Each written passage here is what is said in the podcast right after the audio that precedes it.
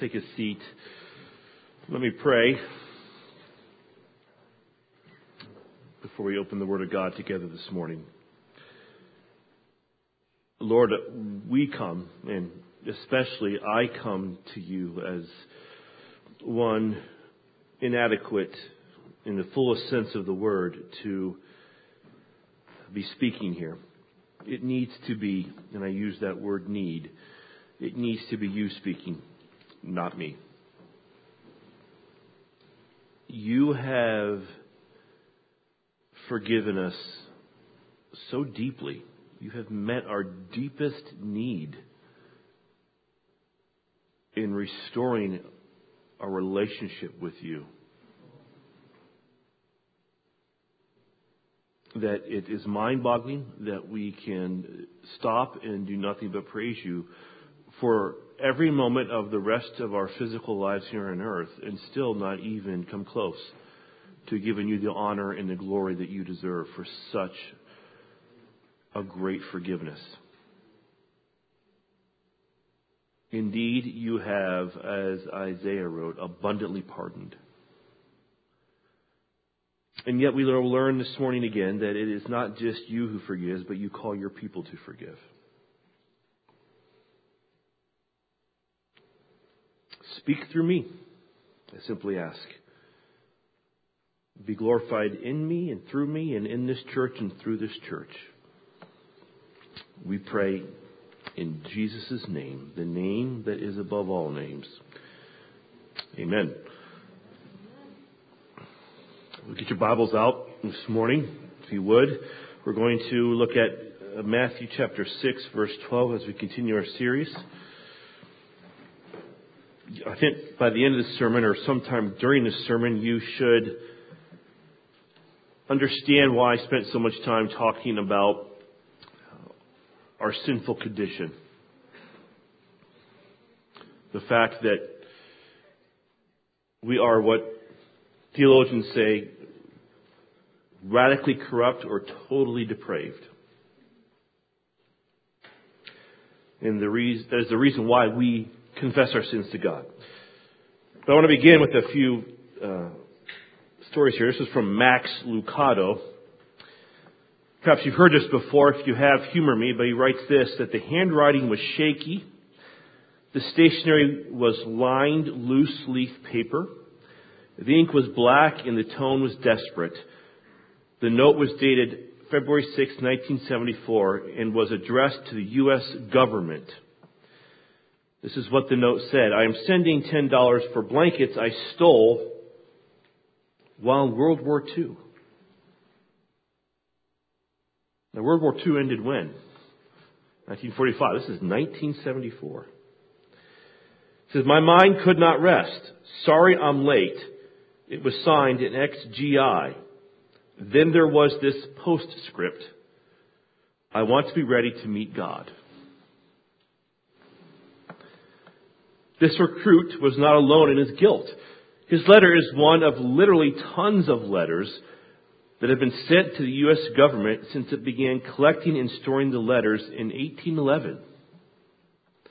Since that time, and this book was written in the early 2000s, $3,500,000 has been deposited in what is called the Conscience Fund. Did you know that our government had a Conscience Fund? In some instances, the amounts are small, only the remorse is big. One Colorado woman sent in two eight cent stamps to make up for having used one stamp twice, which for some reason had not been canceled. A former IRS employee mailed in one dollar for four ballpoint pens she had never returned to the office. A Salem, Ohio man submitted one dollar with the following note. When a boy, I put a few pennies on the railroad track and the train flattened them. And Josiah's thinking, that's not a bad idea. I also used a dime or a quarter in a silver coating experiment in high school. I understand there is a law against defacing our money. I have not seen it, but I desire it to be a law abiding citizen. Why in the world would people confess that and try and quote unquote make things right? Well, remember last week, we looked at the first half of Matthew 6:12. Forgive us our debts. And of course, that means that it's really talking about confession of sin. Since all of our sins, right, past, present, and future, were forgiven by God at the cross, to pray, forgive us our debts, that doesn't mean we're asking God to forgive us. Again, that's already been taken care of. But rather to confess our sins to God. Now why do we do this? So that we may experience once again the joy of fellowship with God and to free our conscience from guilt. This is why these people were sending in these small amounts of money. Their conscience was in bondage to guilt. They want to be free from that. That's why there is a conscience fund, apparently, in the United States government. What I love about the Lord's Prayer is that it recognizes that man's greatest need is to be forgiven by God. It's our greatest need. It is our deepest need. We need to be restored to a right relationship with our Creator. Now, as we look at Matthew 6:12 and forgive us our debts, there's a nasty little word, almost a curse word. It feels like it's not a curse word, but it feels like it. It's a two-letter word that is absolutely lethal to us. As. Forgive us our debts as we also have forgiven our debtors. I want you to consider this thought on the importance our Lord places on forgiveness. Get your Bibles out, turn to Matthew 6 if you haven't already.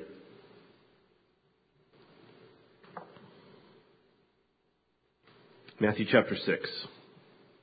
Get your phone or Bible out.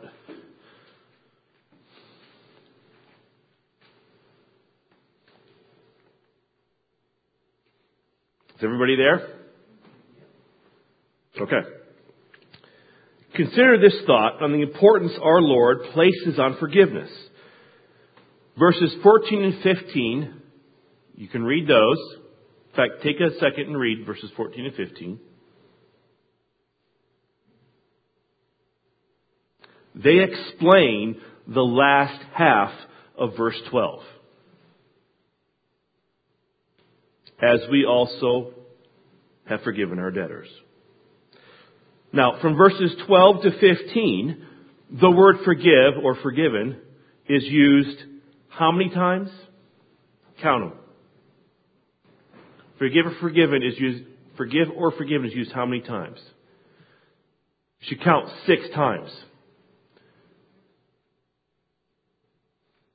Now, that is significant. Do you sense the importance that forgiveness plays, or at least is on the mind of God when He is teaching His disciples how to pray? Now, I want you to keep looking at verses 12 through 15.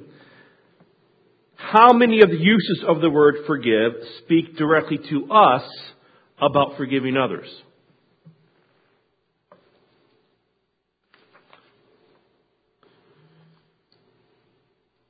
You should count five of those six verses deal with us forgiving others. My question to you this morning is, what is the Lord's point in all of this? Well, obviously, one point is very clear. He takes forgiveness seriously. And that makes sense because what did it cost his son? What did it cost him and his son in the Spirit for us to be forgiven and reconciled to Him. An awful lot. So clearly, He expects His children to forgive. Now, I want to briefly give you five biblical reasons why we are to forgive others. We're going to go through this really fast, but I just want you to see this. Okay? Here's the first reason, and you can either write these down or take a picture on your phone and get all of them on the screen here, is that we are to forgive others because it reflects the character of believers. Matthew 5, 43 through 46, just listen to this. You have heard that it was said, You shall love your neighbor and hate your enemy. But I say to you, you know this, love your enemies and pray for those who persecute you. Now, the only way you're going to pray for somebody and love somebody that is hurting you is if you have already forgiven them. You do so so that you may be sons of your Father who is in heaven. For he makes his sun rise on the evil and on the good, and sends rain on the just and the unjust. So it reflects the character of believers when we forgive.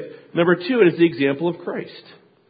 We are to be kind to one another, tender hearted, forgiving one another. Here's the thing, as God in Christ forgave you. Number three, it is the glory of man to forgive. Did you know that? In fact, everybody turn to Proverbs 19:11. It's in the middle of your Bible.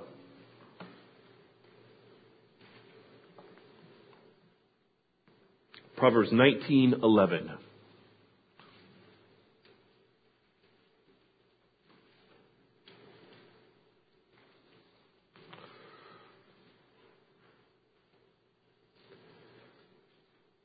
It's perhaps the highest virtue of man. It is the glory of man when we forgive. Proverbs 19:11 in the English Standard Version. Good sense makes one slow to anger. Now watch this. And it is his glory to overlook an offense. Do you know what this is saying? This verse? It's saying that we are most like God when we forgive. We are most like God when we forgive. Number four is it frees the conscience from guilt. David says, I acknowledge my sin to you and did not cover up my iniquity. I said, I will confess my transgressions to the Lord, and you forgave the guilt of my sin. When we confess our sins and when we forgive, it, it frees the conscience from guilt. Now those are four very good reasons, four biblical reasons to forgive others. But the final reason we forgive, and this is where I want every eye on me as I say this, I think the final reason, the fifth reason, is more important than the other four that I just read to you. And this is not easy to hear, but it is biblical, and it is this. It is a prerequisite, prerequisite, say that five times, for God's forgiveness.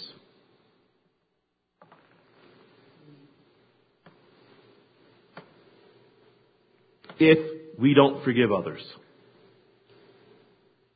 then we don't get forgiven either.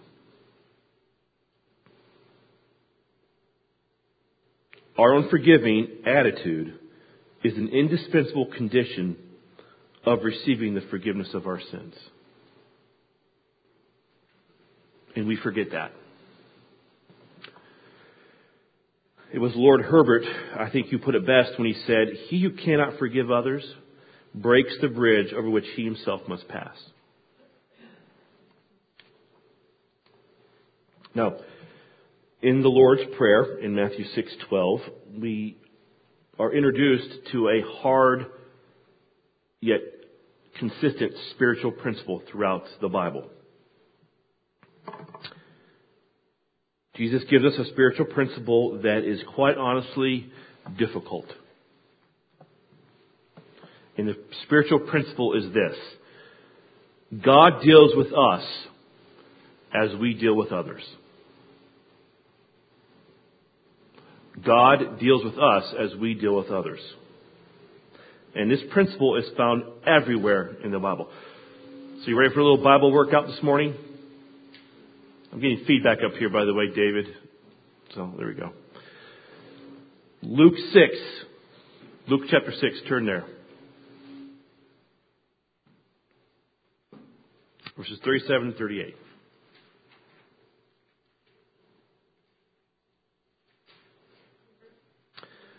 Luke 6, 37 and 38. Remember, just keep this in the back of your mind. God deals with us as we deal with others. It says this, judge not and you will not be judged. Condemn not and you'll not be condemned. Forgive and you'll be forgiven. Give, it'll be given to you. Good measure, pressed down, shaking together, running over, will be put into your lap. For with the measure you use, what? It's to be measured back to you. You see that? God deals with us as we deal with others. Turn to Matthew 5, verse 7. You're very familiar with this.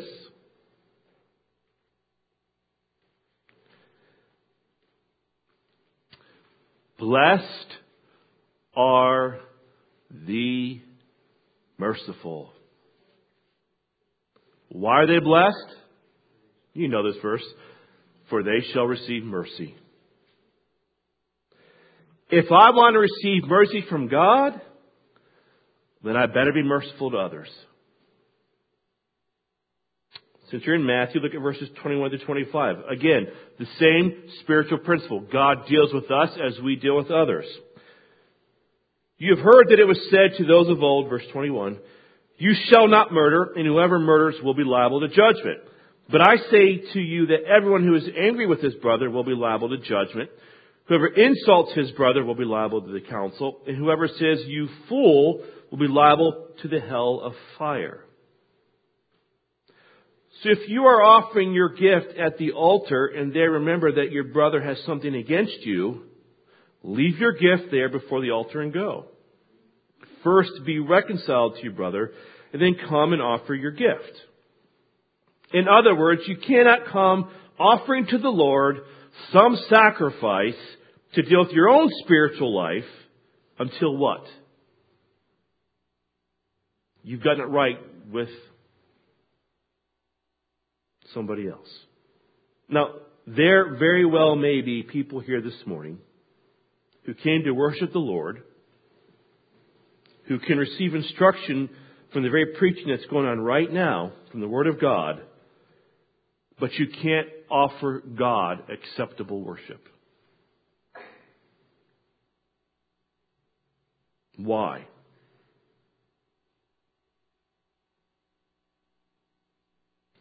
Well, you've got relationships that are not reconciled. In some cases, you are the unforgiving party. The principle, apart from God deals with us as we deal with others, is clear in Matthew 5, 21 to 25. Reconciliation before worship. You're not reconciled, you're unforgiving, and you're trying to worship, He rejects your worship. Look at Matthew 6:12 again. And forgive us our debts as we also have forgiven our debtors. This is translated, forgive us our debts as we have forgiven. Forgive us our debts as we have forgiven. In other words, I've already forgiven. The idea is this, before we ever seek forgiveness for our own sin against God, we have already forgiven those who have sinned against us.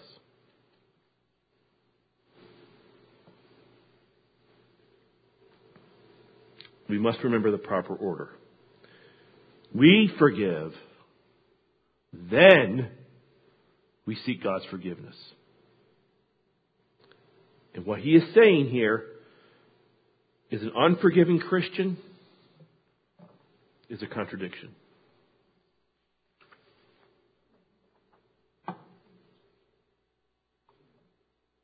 That is a hard spiritual principle, isn't it?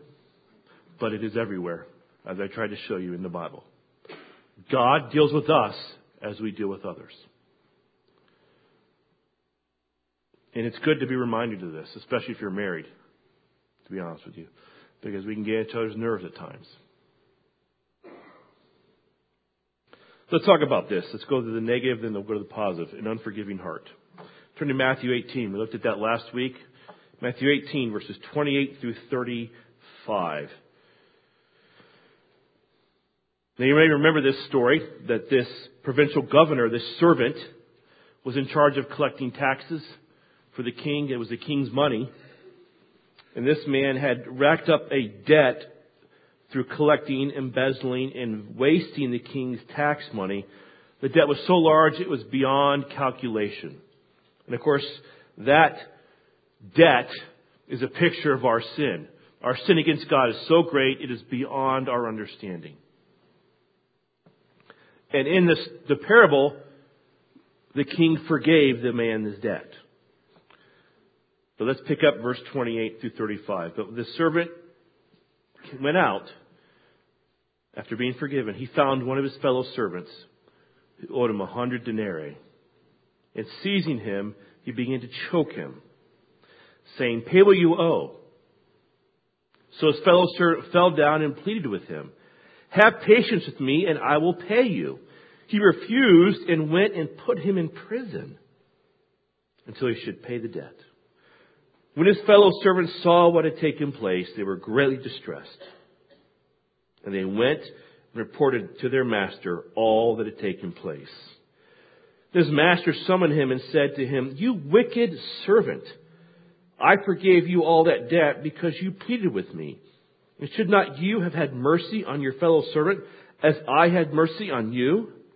And in anger, his master delivered him to the jailers until he should pay all his debt. So also my heavenly Father will do to every one of you if you do not forgive your brother from your heart.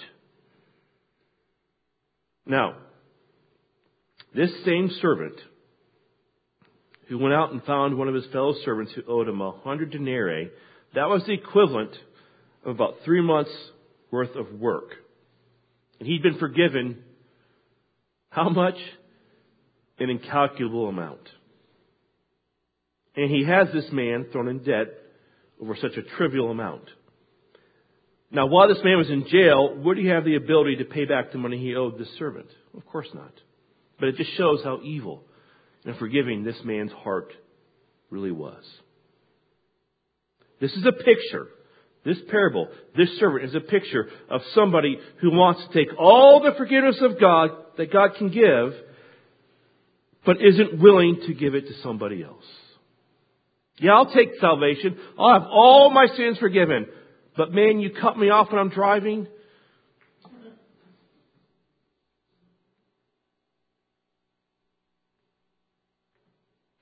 Or even I'll take all the forgiveness God can give me, but you lie about me and slander me at work? I even lose my job because of that?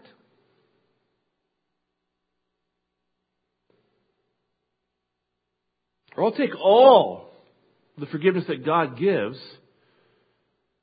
My wife becomes a San Francisco 49er fan?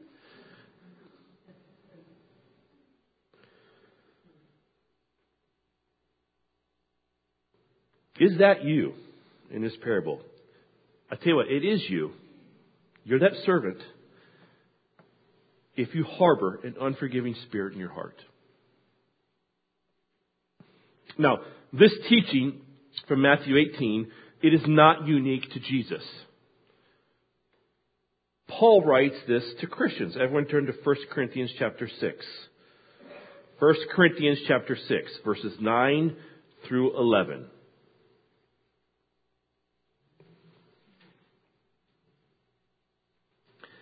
By the way, where is the place where you pay off your debt for sin?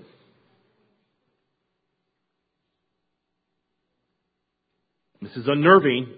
You got to say it. Where is the place, the only place where you pay off the debt for your sin? It's hell.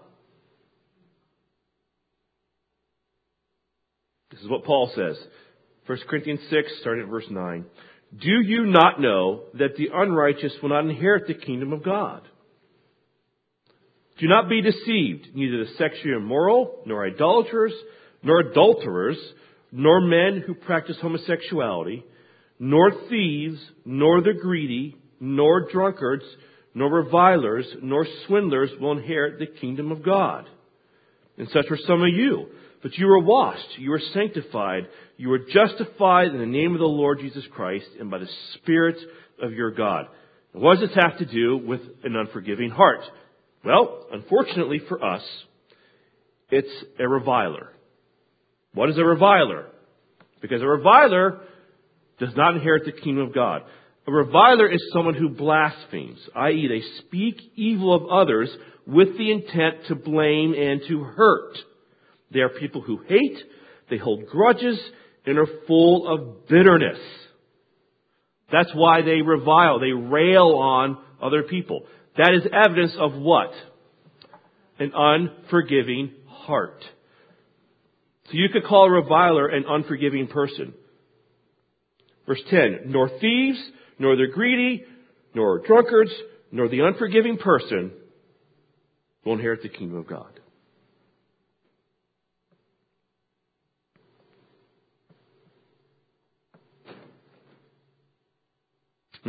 I wanted to help us with this. I've, I've, preached on this before, and I want to make it a little different. And so I discovered this. This is from Pastor Ray Pritchard.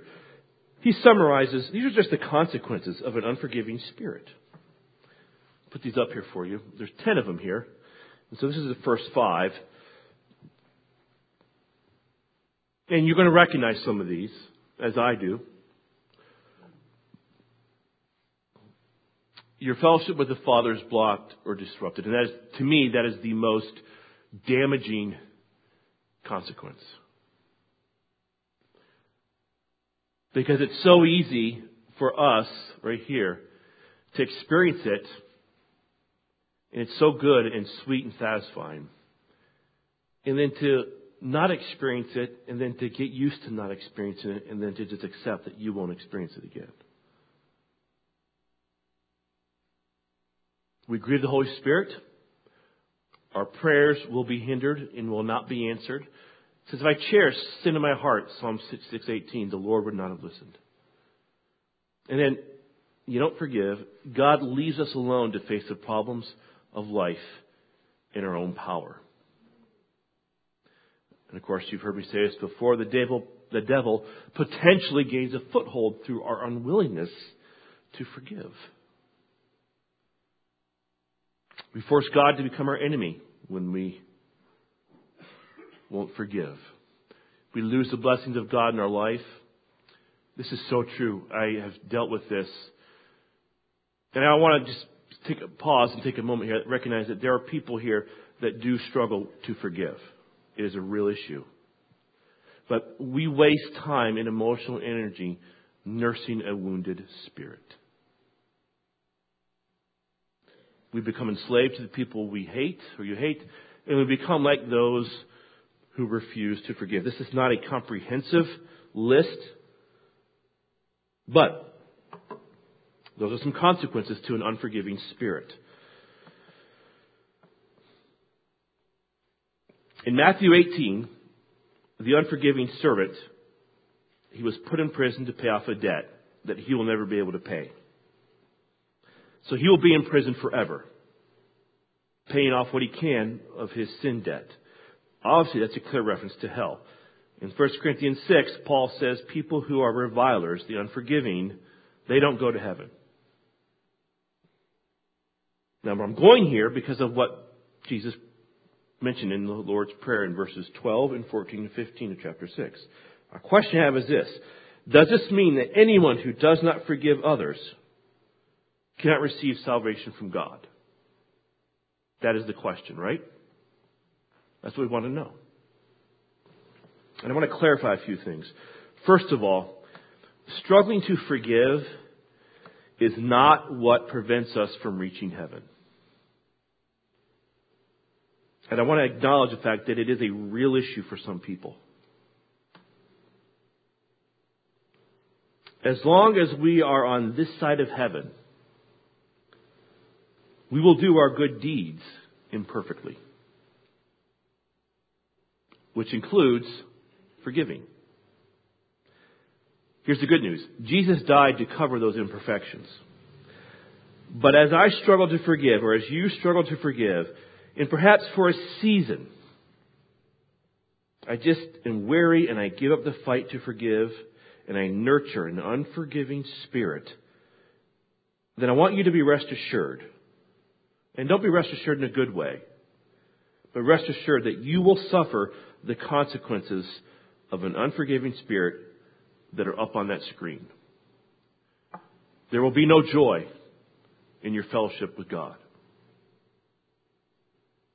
If you think, if, if you and I think that we can be indwelt by the Spirit of Jesus Christ and not make war on that unforgiving attitude, we are deluded.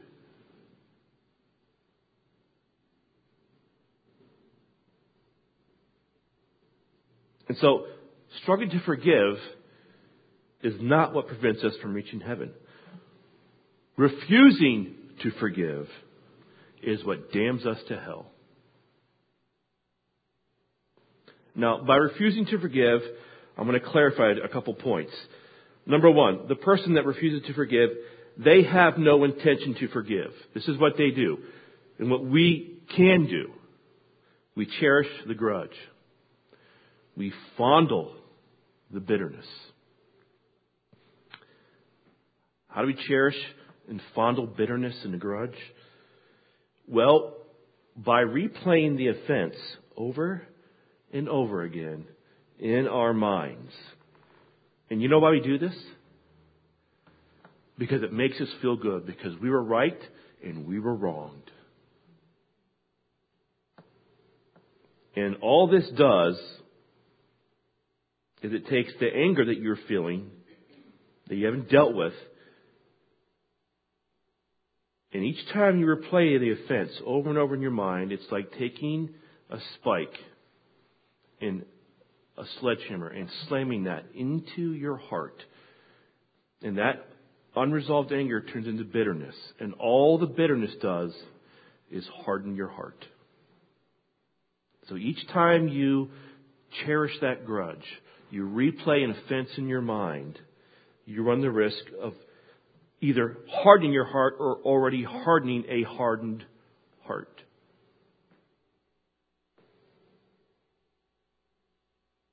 Now, by refusing to forgive, I also mean this second point. If the forgiveness received from God through the agonizing suffering and brutal death of His Son, Jesus Christ,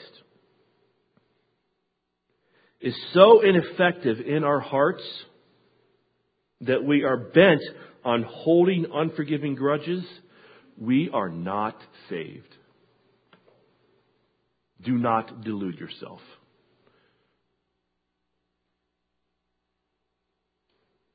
Now, how can I tell the difference between struggling to forgive and just refusing to forgive? I want to share a story. I shared this with you before, but I'm going to go into a little bit detail because it's the best example I can have, and it's a personal story. You know about the situation that happened with Erica and I in our ministry at Bowling Green, our campus ministry. This couple that we had friends with and hired and worked with us, she was difficult. And she wanted to, to lead the ministry, and, and our, we were so naive. We thought we could help her. And this young lady um,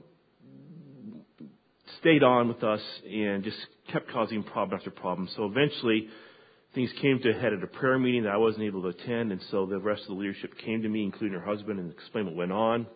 What we did was we decided at that point in time, since this couple was already leaving to go to seminary in a couple months, we would just pull her out, give her a break, get healthy, and she would uh, just kind of stay at home. And the school year was ending in about a month or so, and we agreed that he would go home, the husband, and tell his wife. I would go and talk to students. That was the agreement. I look back now and I realize what a bad plan that was. It may sound wise now, but here's what happened is that the husband went back and like too many passive males, he didn't tell his wife. I told the students. She goes to meet the students that night and guess what she hears from them? Yeah. It just erupted in front of us. And to make a long story short, when it kind of came out what was going on, I called him back and met with the husband. What are you doing? That's what we agreed to. And she was hurt and offended. And lo and behold, I let the senior pastor of the Bowling Green Covenant Church know what was going on, and he turns out that this couple had already called the church and complained that I was spiritually abusing the children. Remember that? Or the, the students. It was such a serious claim. They researched it. There's nothing to it, of course. And so clearly the enemy is at work. When I found out what was going on, I talked to the senior pastor. We met for lunch. I then called her, and you were at the bottom of the stairs in the, in the attic. And I was on the phone apologizing to this lady, and all she could say, what was coming out of her, was as if it were an evil spirit speaking to me. Praying down judgment of God and boils all over me. I mean, it's just nasty stuff that she was saying. Now, I had not intended in any way, shape, or form to hurt her. But that was just the beginning. Turns out that when I met with the, the uh, husband, we had a long conversation and was trying to kind of put to death this whole situation, resolve it, and reconcile everything. He kept taking breaks from our discussion and say he had to go to the bathroom. And turns out that that was a lie. He was taping their conversations. It was all a setup, and he would take that information. They were meeting privately with students, and it was an attempt to destroy the ministry and to discredit me and the other staff members. Didn't find this out until we went to meet with the pastor, and he was to be the mediator between us, the staff, and this couple. And that's when we found out everything. At that meeting, and you've been in meetings where, like this before, perhaps some of you, where when you're put to the test, what happens? Well, you want to win the argument, so you lie. And that's exactly what they were doing. And the betrayal and everything that was just laid out before us by this couple. It was, you were pregnant with Lydia. I remember we had to take a break from the meeting because you were in tears. It was just this awful mess. We wanted to reconcile. They didn't. Now here's my point. The difference between struggling to forgive and just refusing to forgive. Well, at the end of that meeting, it was obvious we were on to reconcile, we would forgive. They weren't. It seemed like. But here's what happened. At the end of that meeting, you can see that the husband, he was more certainly willing to forgive, and he did forgive in the later meeting. So there's forgiveness there. But that wife, when the pastor literally is like this and she was over here and he said to her, Will you forgive? This was her response. She shook her head no like this. And it was very clear. It wasn't even an option to forgive. Somehow what we had done to her was unforgivable. Now, we did not lie. We did not have secret meetings to try to divide. We didn't betray to do any of that. But they could not see that. They were justified, they thought, in their behavior. And to this day, that woman has never called us to extend forgiveness or even to ask forgiveness for what she did. Now, as a pastor, put yourself in my shoes or in the, the pastor's shoes at that time. What do you do in a situation like that? What there is, that to me is a picture of, we eventually the elders pressured that husband. He met with us, the elders, and myself and the other staff member, and he's extended forgiveness. His wife, no way. He gave, forgave. She wouldn't even consider it. If you're like that woman, then we are left with only one conclusion. The forgiveness that she thinks she received from Jesus Christ has not taken, I mean, it's ineffective. She is not saved. And what's scary is she came to a secular school with a Christian background, got involved in the ministry, did all of this stuff, was involved in full-time ministry, and she is not a believer. If she were a believer, she would be so miserable like David was that she would be in such pain, spiritual pain, that she would confess it and want to seek that relief. Does that help? The difference between struggling to forgive, which is real, and just refusing to forgive.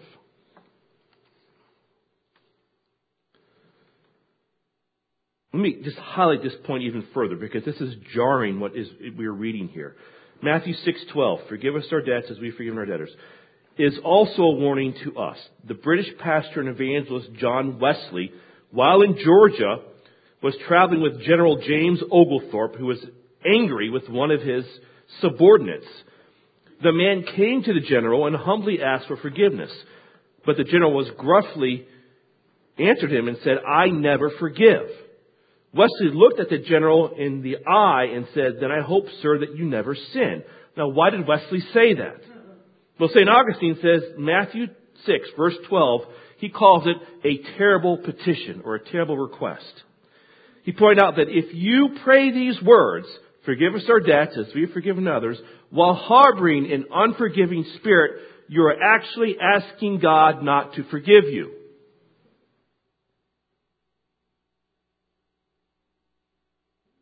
The prayer which was meant to be a blessing becomes a, becomes a self-inflicted curse. This is why Charles Haddon Spurgeon, the great English preacher, said that if you pray the Lord's Prayer, and hear me on this, if you pray the Lord's Prayer with an unforgiving spirit, you have virtually signed your own death warrant.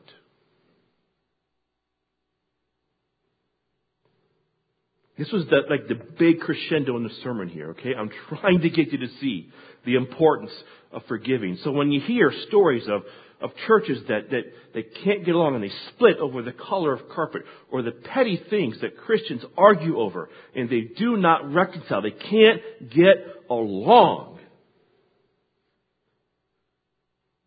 It's astounding. I'm grateful, and my wife can testify to this, and I, I, and I get it from my mom. I don't struggle with forgiveness. I've been betrayed and hurt and lied to I don't know how many times, but I don't struggle with forgiveness. I think that's one of the reasons why God has me here as a pastor, because do you remember the story that I shared last week from Charles Fuller in the ministry? In the first years of ministry, what happened? All those friends that betrayed him and lied about him and abandoned him, and his son was at death's door three times. That's part of preparation for ministry. You need to be broken in order to be used. That's an unforgiving spirit. And there's a warning here for us. Now, let's talk about a forgiving heart. How do I cultivate a forgiving heart? Well, let's go back to the very beginning of Matthew 6:12. And there's a reason why this is here, and it's the reason why I began the sermon with the conscience fund stories. And forgive us our debts. How do we translate that? Confess your sins to God. Now there's a reason why that's here. When we don't see ourselves as very great sinners, we do not appreciate how greatly God has forgiven us. You with me so far? Are you with me so far? And when our own sins seem small, the sins of others seem so big. And the reverse is also true. The greater you see the depth of your sin before God, the less the sins of other people against you will bother you. One of the reasons we need to acknowledge our sins regularly, it is to serve as a constant reminder of how sinful we are and how constant is God's forgiveness. And these reminders make us more prone to forgive others. I believe that people that struggle with forgiving other people don't see their sin for what it really is, to understand the depth of the magnitude of the offense towards God, and are not thus practicing the discipline of confession.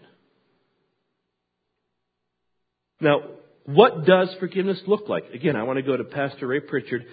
This is what this looks like. This is what a person who forgives looks like. They face what the person did to them and they forgive them anyway. And they don't keep bringing it up. They don't talk about it to others. They show mercy instead of judgment. And they refuse to speak evil of others. Do you remember this? David, Lydia's not here, but David, we went over First Peter. Talked about At that point in time, the Emperor Nero was doing what to Christians? It was persecution and martyring them. They were being lit on fire to light the way into Rome. He literally burned Rome and blamed the Christians so he could persecute them. And what does Peter say? How do you respond to such governing authorities above them? Honor them. Submit to them. Don't slander them. That's what it says. So you refuse to speak evil of those who have hurt you. You choose not to dwell on it. Now this is, this is why, by the way, if you are an offense to somebody, it would be better for you to have a millstone hung around your neck and you're drowned in water than to be an offense. Because here's the thing. When someone offends you and you struggle with forgiveness, it is a big task to fight that off. It requires energy, commitment, discipline. Physical and emotional energy has to be spent. And you gotta keep fighting it off sometimes. But if you're a forgiving person, you choose not to dwell on it. You pray for them. This is one of the things I've learned and I do over and over and over and over and over and over ad nauseum. I am praying the Lord's deepest blessings over those who have offended me.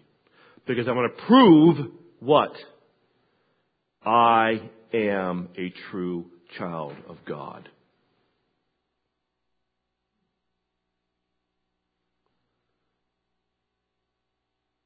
And I don't rejoice when they suffer.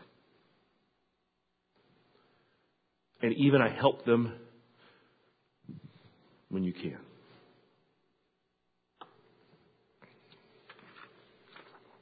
Now, more than anything else, though, when it comes to forgiveness, forgiveness is simply a choice. It's a choice that God empowers every one of his children to make. You do not lack anything in an ability to forgive. My guess is none of you, and perhaps you've heard this story, none of you have had to forgive like Corrie ten Boom did. She was in a church in Munich, Germany, where she was speaking in 1947. She says that I saw him. A balding, heavy-set man in a gray overcoat a brown felt hat clutched between his hands. One moment I saw the overcoat and the brown hat, the next a blue uniform and a visored cap with its skull and crossbones. Memories of the concentration camp came back with a rush. The huge room with its harsh overhead lights, the pathetic pile of dresses and shoes in the center of the floor, the shame of walking naked past this man, I could see my sister's frail form ahead of me, ribs sharp beneath the parchment of skin. Betsy and I had been arrested for concealing Jews in our home during the Nazi occupation of Holland. This man had been a guard at Ravensbrück concentration camp where we went. Now he was in front of me, hand thrust out. A fine message, Fräulein, how good it is to know that, as you say, all our sins are at the bottom of the sea. Was the first time since my release that I'd been face to face with one of the captors and my blood seemed to freeze. You mentioned Ravensbrück in your talk, he was saying. I was a guard there, but since that time, he went on, I have become a Christian. I know that God has forgiven me for the cruel things I did there. But I would like to hear it from your lips as well. Fräulein. Again, the hand came out. Will you forgive me? And I stood there and could not. Betsy had died in that place. Could he erase her slow, terrible death simply for the asking? It could not have been many seconds that he stood there, hand held out, but to me, it seemed hours as I wrestled with the most difficult thing I ever had to do. For I had to do it. I knew that. The message that God forgives has a prior condition. That we forgive those who have injured us. If you do not forgive men their trespasses, Jesus says, neither will your Father in heaven forgive your trespasses. Still I stood there with the coldness clutching my heart. But forgiveness is an act of the will, and the will can function regardless of the temperature of the heart. Jesus, help me! I prayed silently. I can lift my hand. I can do that much. You supply the feeling. And so woodenly, mechanically, I thrust my hand into the one stretched out to me. And as I did, an incredible thing took place. The current started in my shoulder, raced down my arm, sprang into our joined hands, and then this healing warmth seemed to flood my whole being, bringing tears to my eyes. I forgive you, brother, I cried, with all my heart. For a long moment we grasped each other's hands, the former guard and former prisoner. I had never known God's love so intensely as I did then. With Corrie's willingness came God's power to forgive her former captor. Take a guess what I want you to do this week.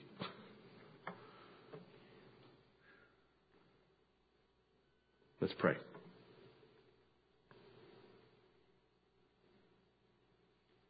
Father, we're going to close with a song, and yet I want our worship to be acceptable to you. And if there's anybody here that right now is feeling convicted that, yeah, there's a, a relationship that is not right, it needs to be reconciled, I pray that they would make it their only priority this day this week to make it right. I want to thank you for your forgiveness. I want to thank you for the advice I got from those elders that we simply forgave that couple and we moved on. I pray for your blessing over them.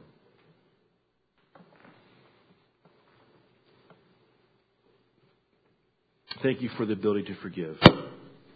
In Jesus' name we pray. Amen.